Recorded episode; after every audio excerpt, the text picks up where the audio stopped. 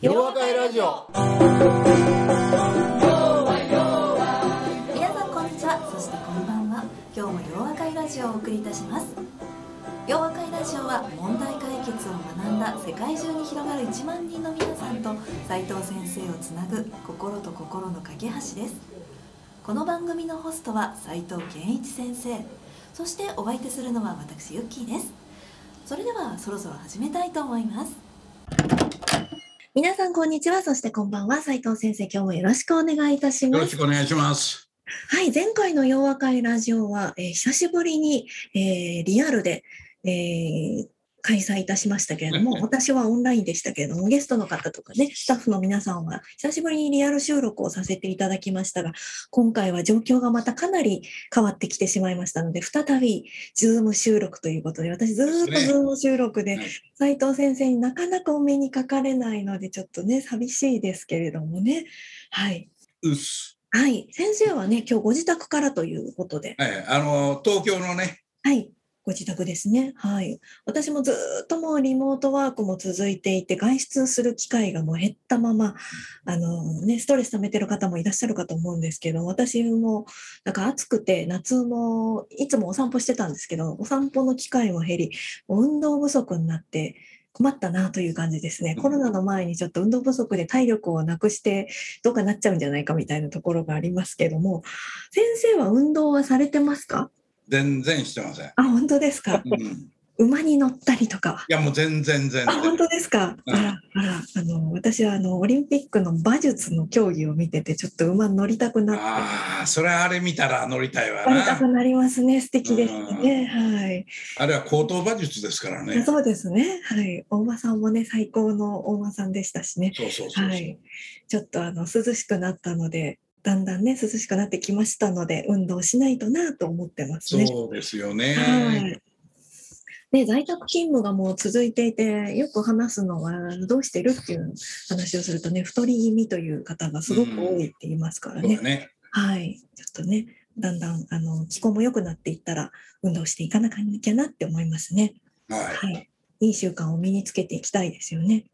そうやねというわけで、近いうちにまた斉藤先生にね、直接お目にかかりたいですけれども、もうすぐ行けるやろね、先生はワクチン接種終わったんですもんね。もうとっくに終わってるからね、はい。もう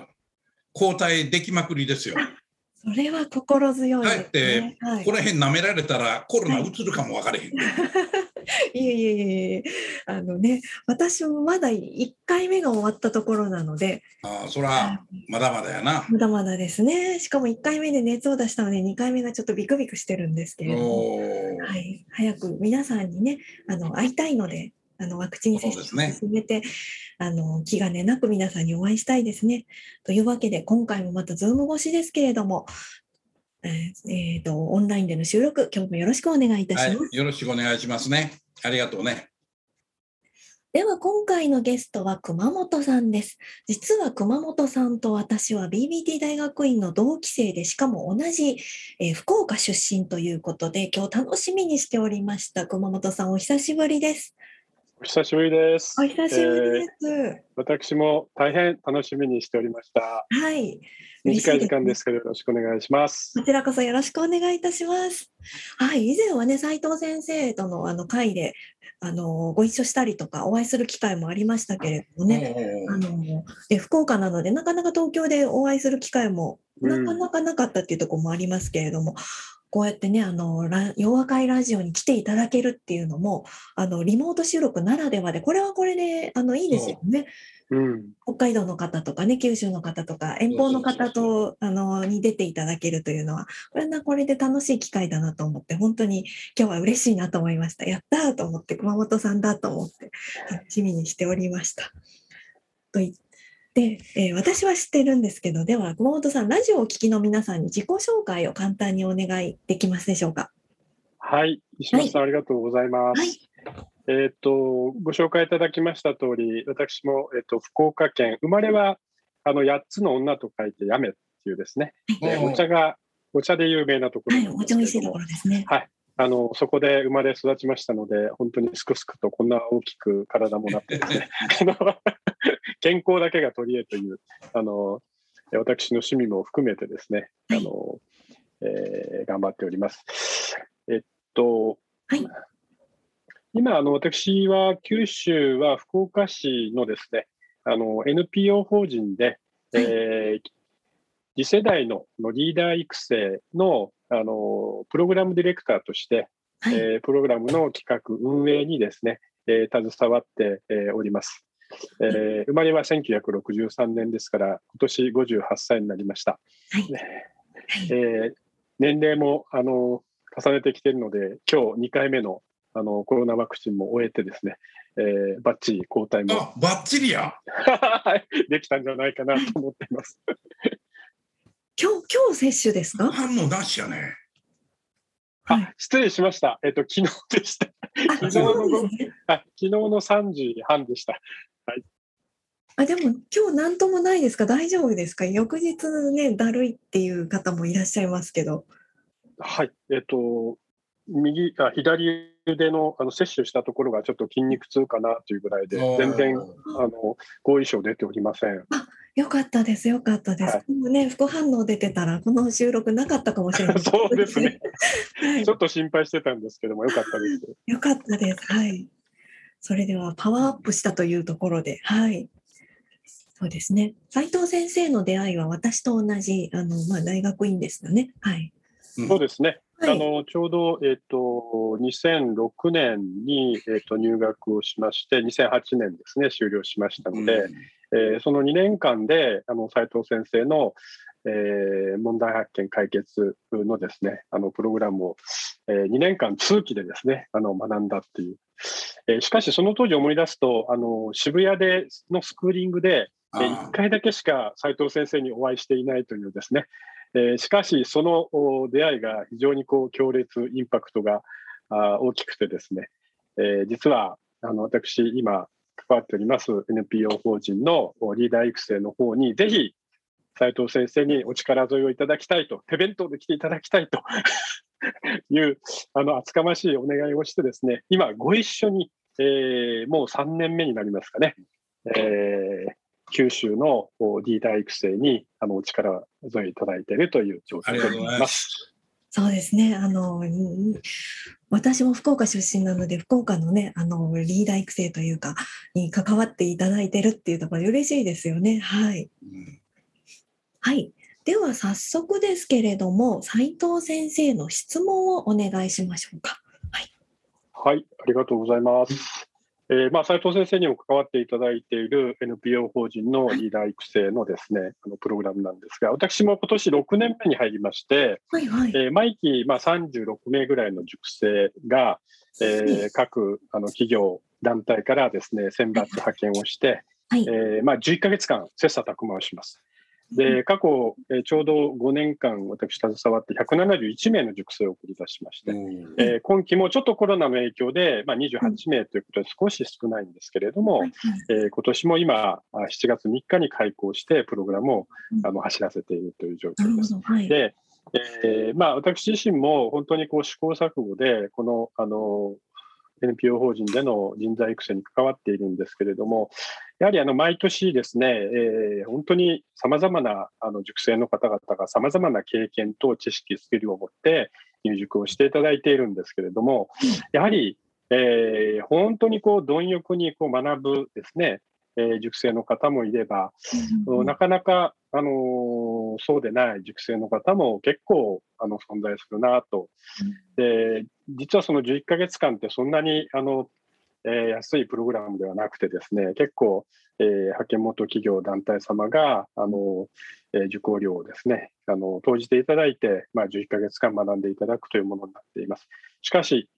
えー、やっぱりその学ぶ意識とか行動力によっておのずとそのプログラム11ヶ月間後の終了の時点での成長に大きなこう差が出てきているんですよね。うん、で、これは毎年、今もそうなんですけども、えー、まあ、いろんな塾生と対峙しながら、えー、人は年齢に関係なくこう成長できるものなのかなということであったり、まあ、先天的に成長のこう資質っていうんですかね、えーまあ、それは生まれ生まれ育った環境とか、えー、今まであの関係してきた人々の影響も大きいのかなと思うんですけれども、特に今回、あのオリンピックを拝見していて、えーやっぱりあの各メダリストの方々の、えーえーメダルを取った後のコメントを聞いていると、いわゆるその金メダルを取ることが目的ではなくて、えー自分自身であの自分自身のありたい姿っていうか、なりたい姿をこう目指しているので、ここがゴールじゃないんだっていうことをおっしゃる選手の方も結構いらっしゃったな。うん。というふうにこう記憶がこう蘇ってくるんですよね。でこれって、うん、何がやっぱり一番影響してくるのかなと。で今回はそのマッキンゼー時代から現在に至るまで、斉藤先生は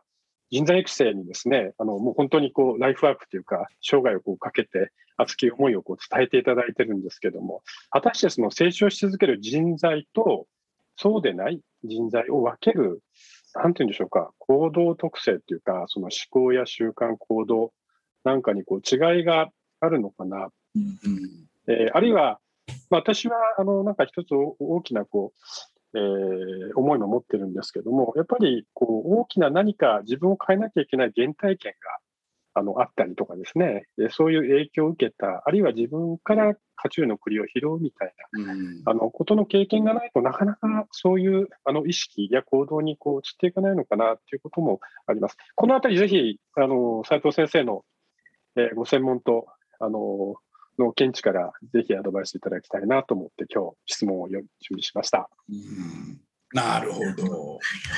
なるほどいはい。なるほどと言いながら一生懸命考えてんねん。は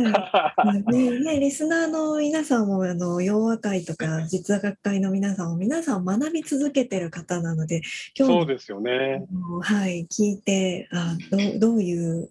あの意識を持ってとか違いがあるのかなとか素朴な疑問かもしれないですゆしきえちゃん、えらい時間稼いでくれてるやん、俺に考える時間与え。いや、俺ちょっと言うてみただけやで、言うてみただけでね、いや、僕ね、熊本さんの話聞きながら、こう頭の中でいろいろこう考えてるわけやな。考えながらね、あ新しい情報出てきたぞ、さあ、これに対してどう考えようかなっていうふうにこう思い始めててね、あの、一つは、この、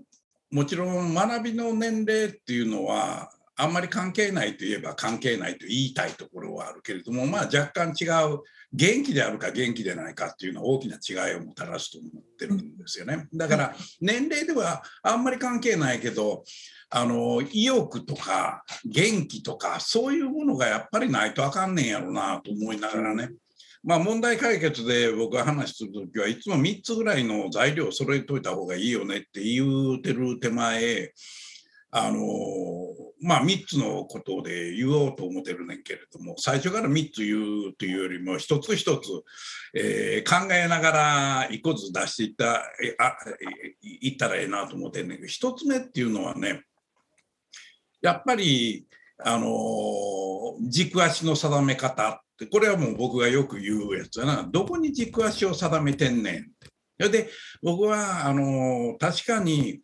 えーこういう熊本さんのやっているプログラムのように企業から派遣される人っていうのはともすれば企業で選ばれちゃうわけやな。君良さそうやんかと言ってちょっとこういうのあるからプログラム受けてきたらどうやねん。だから当事者にしてみたらいやそんなもん今更俺学ばんでええねん俺できるねんやと。まあ大体できる人間選ばれるもんやからできへん人間選んだらあの外れる可能性高いから大体できるやつ持ってくる。ほなできるやつは俺今更なんで学ばなあかんねんっていうようなことがあってともすればやっぱりそこのところで、えーやらされ感やらされてるやんっていうような腰掛け的に考えてね受け身的に学ぶということをやるとこれはもう基本的にアウトになるんやということでほんなら軸足をそもそもこれちょっと自分自身人生を変えてみたいなとかねあのまあ生き方を変えてみたいっていうそういう考え方を持てる人は素晴らしいねんけどただ熊本さんがさっき言ってたみたいにそもそもそういう考え方を持ってる人と持ってない人の違いって何やねんやろうっていうことがあると思うよね。で僕はそこでちょっと自分振り返ってみるとね、まあ大体僕この質問に対して答えるときは自分をこう振り返ってみたり、自分の経験ということを参考にすること多いねんけれども、まあ僕はあの、うちのかみさんに言われたことでよう覚えてんのは、県は秀才ではないっていうのね。秀才ではないけどね、努力家やと思うよって言われたことはもうね、もう頭からね、離れないねんな。あ、そや、俺はアホやねんと。せやけどめっちゃ努力するやんっていうのをそばによってこう見てきたということもあってね。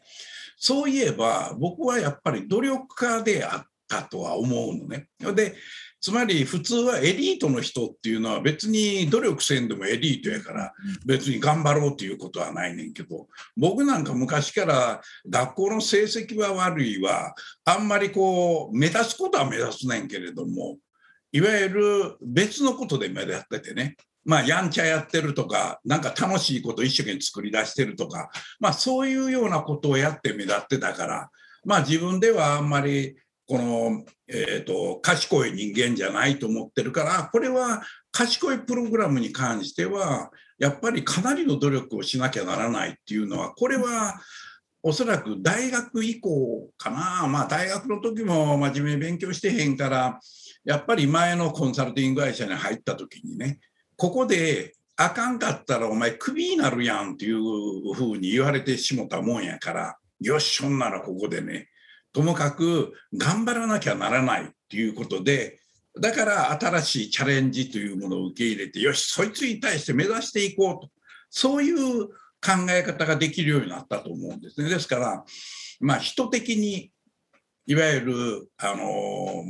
学びがしっかり身につく人とつかない人の最初の入り口のところにねやっぱりその人がいろんなその逆境の中で、よし、俺前に行くんやというような考え方を持ってる人は、やっぱり軸足っていうものをしっかり定めることができるんやろうと思うんです。だからそれが一番目にすごく大事なことだと思うのね。だから2番目はね、これも自分のことを振り返ってみてね、よく言うように、あのコンサルティング会社っていうのは基本的に MBA 持ったりそれもあの世界的に超有名なビジネススクール出た人たちっていうのがこれが普通だったところに経営も経済も勉強したことないやつがその中で生き残っていこうというまさにこのジャングルの中に掘り込まれた時にね僕がこう思ったことっていうのはあの知らないことっていっぱいある。でも知らないことは辞書引いたら分かるんちゃうの？辞書を引いて、それでもわからんかったら、もっといろんな辞書をいっぱい引きながら、その意味を理解するようになれるとね、きっと俺、できるねんっていうね、つまり、やればできるねんっていうことを信じたことっていうのは、これ一つあると思うね。で、普通は、あの人っていうのは自分で、まあ、ずっと自分はようできるねん思ってる人っていうのはそんなにたくさんいるとは思ってないねんけど必ず人ってハンディキャップを自分なりのハンディっていうのを感じてるわけやな。それが本当であるか嘘であるかはこれ別物としてやっぱり自分でこういうところあかんねんとかいうまあインフェリアコンプレックスじゃないねんけれども俺こういうところあかんねん。でもな俺一生懸命やればいけるようになるねんっていうことを信じてるっていうのはすごく大事なことやと思うねんな。うん、だから僕はすごくできるコンサルタントになるんやっていうことはもちろんそんなこと思ってないねんけどただ少なくとも自分が一生懸命やるということをやるとちゃんとそれなりに努力すれば努力に応じた分のリターンというのはきっとあるはずやっていうことを自分の長い人生でねやっぱり信じてきてるところあったと思うのね。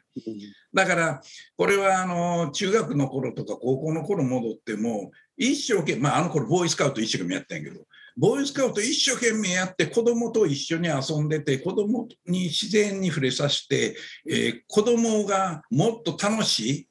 なんかあの楽しそうな人生を送れるっていう風になってくれればええな。それで自分はそれを一緒にやってあげることできるはずやっていうのを信じてるからずっとこうやってくる。だから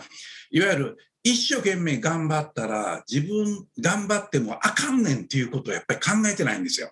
うん。いつも何かやったらそれなりの成果っていうものは自分は取れるはずやっていうそこにまあ楽観的といえば楽観的やねんけれども一つのその自分での自信っていうのかな自分をそれに向かって進ませるというようなことがある。それができるはずやっていうことを信じてたっていうことがあると思うね。これが2つ目の話で。で3つ目はねめげないんやと思うな。あの新しいチャレンジ新しい学びっていうのは難しい。とするとね難しいことっていうのは基本的に人間っていうのは楽したいっていうのが当たり前なことやからしんどいことをあえてもう避けたいねん。だからこんな難しいこと言われてねそれやったらむしろ自分の知っている世界の中でいわゆるあのコンフォートゾーンと言われてるやつやな。要するに自分で楽ちんやと思うそういう空間というものをやっぱり求めてしまうようになってしまう。でそれやってる限りは新しい学びっていうのは自分の身につくわけがないから。だからその時はともかくやってみる。要するにやってみてあかんに決まってんねんけどうまいこといけへんねんけどでもめげないぞっていうね。これすごくあの問題解決を学んでる人に僕はよく言うねんけどね。問題解決者っていうのは嫌われるねん人から嫌われるねんって。なんでかしんどいこと求めるから。うん。要するに企業がうまくいかないっていうのはそれはもちろん原因があるわけでねでそのなぜうまいこといかないかっていう原因が分かると新しい取り組みをしなきゃならないねんけどその時の取り組みっていうのはみんなしんどいわけやな。せやからしんどいことっていうのは問題解決で成果上げるっていうのは人にしんどいことを強要することを意味するねんな。だからそういうことを考えている自分からしてみたらそのこと自体がものすごくこうしんどいトライアンドエラーの世界でね。でその時にまあ言うてみたらまあ僕も結構いろんなこう壁にぶち当たってるって自分で思ってるんやろうと思うねんけどね。その度に絶対めげないぞっていうね。その自分に対するなんやろな知った激励っていうのはやっぱりうまい。これは先ほどお話したあの楽観性というものの裏返し的なところなのか分かれへんねんけれどもね。やっぱりあの自分自身でそういうものに取り組んでいって必ずそのうまいこといくって2番目のところでね自信っていうのかな自分で自信を持たなきゃならないっていうのがあると同時に3番目のところではいやそうは言いつつもいっぱい失敗してくるでもそれに対しては絶対めげたらあかんねんっていうことがね自分のコアな考え方になってたんやと思うねんな。だから今のやつからこう言うてみるとねもちろんどのように軸足を決めるかっていうのはこれは割とその人の生き方に関わってることやと思うわな。ほんならそれまで楽ちんゲームしてきた人が急にね目覚めるかっていうと僕はその可能性もあると思ってるわけ。ただその時にはそういう目覚めさせてくれる衝撃的な人間に会う必要があるんやっていうことやろな。だからまあいずれにしてみても僕は楽観的なところもあるから軸足の定め方も昔から決して望まれるようなあのチャレンジしながら生きてきたという人でなくてもねある種の出会いというものがあるとそこであれこれおもろいかもしれへんな。俺もちょっとそれやってみてもええなということにおいて軸足を自分でそこで定めてみようということは起こりうるはずや。で2番目っていうのはやっぱり信じることや自分を信じてみる。でそれはある種のその信じることが自信につながっていくから自分はやったら必ずそれだけの成果が出てくる。それで成果が出てこないとするならば自分でやった言うてるけどやってることが不十分やろうっていうふうにやっぱり自分にまた話しかけるわけや。お前あんな不十分なことやって成果出ると思うのは大間違いやという考え方が自分にはできるやな。そやからよくあの僕の好きなやつで人にから大事にされよう思ったら人を大事にせなあかんねんっていうやん。ほな、ある人が、いや、僕あんまり大事にされてないねん。お前それはな、大事にする仕方が少なすぎんねん。うんね、それが不十分やからあかんねんっていうふうなこう言い方をする。逆に言うと、まあ、そのことが結局3番目のところのね、いわゆる絶対めげないねんっていう、まあ、普通人っていうのはありとあらゆるあの逆境というものを経験するわけやねんけど、あのその逆境ということに対してもむしろ自分の考え方としてはああまたこういういい機会もろたと、ね、自分が新たな成長する機会もろたんやぞっていうふうにして自分自身をコントロールするというような力っていうのがやっぱり自分自身には随分働いてきてるということがあると思うね。ほなこれ結局今3つ僕言うてみたんやけどこの3つのことを何言うてんねんっていうことになるとね、結局自分をコントロールする力やねんなと思う。で、自分をコントロールする力っていうのは、普通そんなことは人はあんまり意識してないか分からへんけど、それを、いや、やっぱり人が一つのクオンタムジャンプって新たな成長軸を、あのー選んで、その道を進もうと思ったら、それは自分自身をどれぐらいしっかりとコントロールできるか。で、自分のコントロールっていうのはもちろん自分の脳をコントロールできるか。自分の感情をどれぐらいコントロールできるか。自分の肉体をどれぐらいコントロールできるかっていう、この3つなんだろうと思うね。頭の中で考えると。で、先ほどのリュッキーちゃんの運動してますか？いやー、肉体コントロールしてませんね。みたいな。もうこれしゃあないな、みたいな。ただ僕は幸いにもね、いわゆる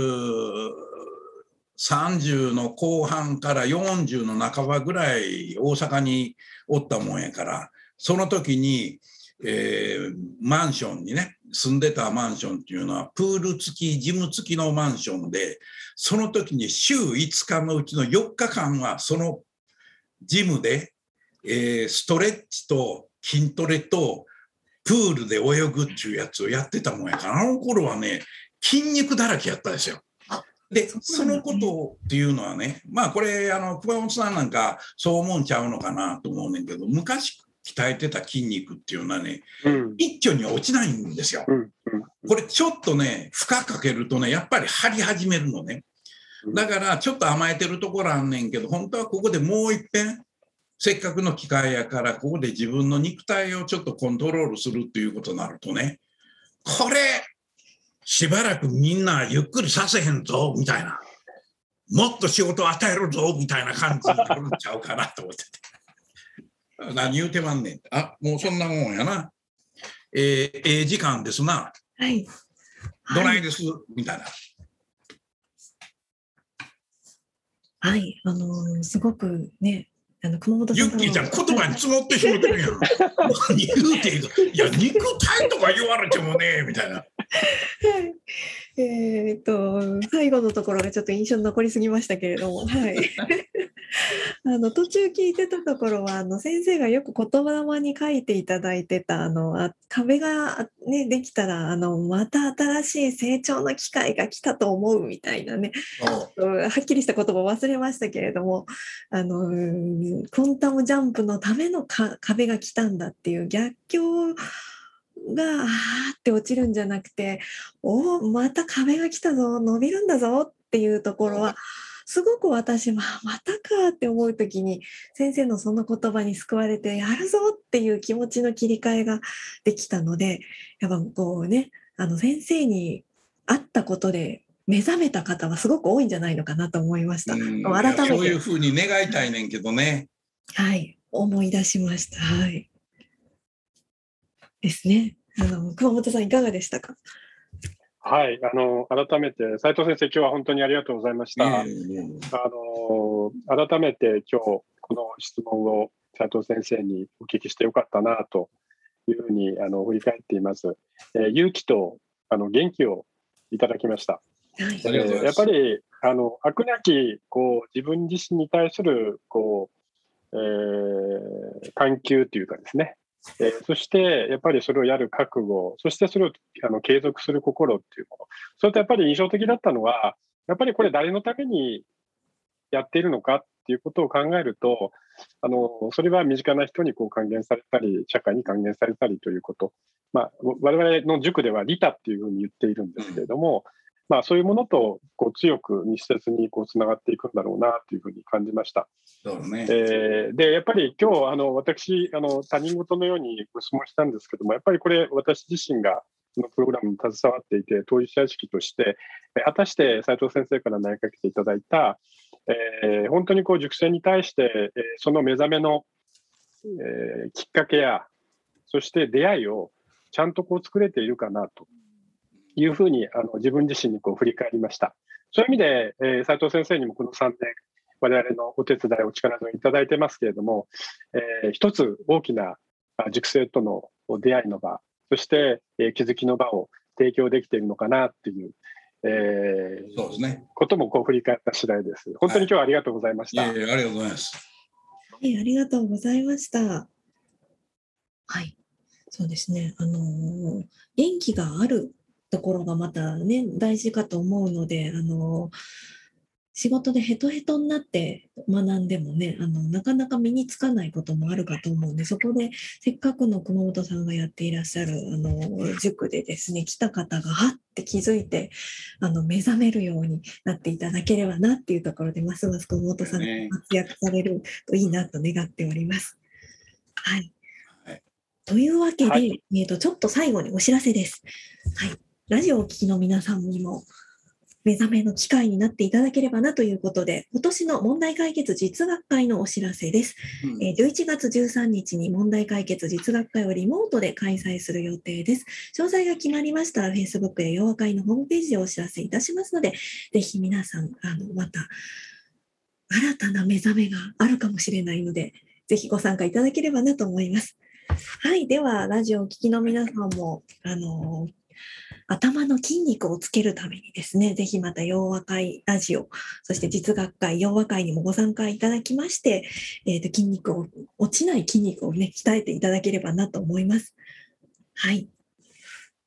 実際にね、はい、運動不足も解消していきたいですけれどもね。はい。だね。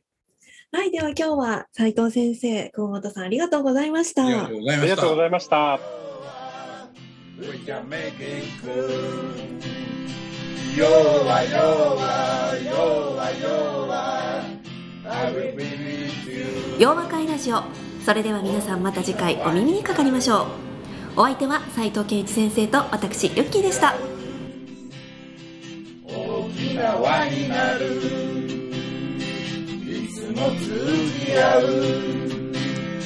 大きな輪になる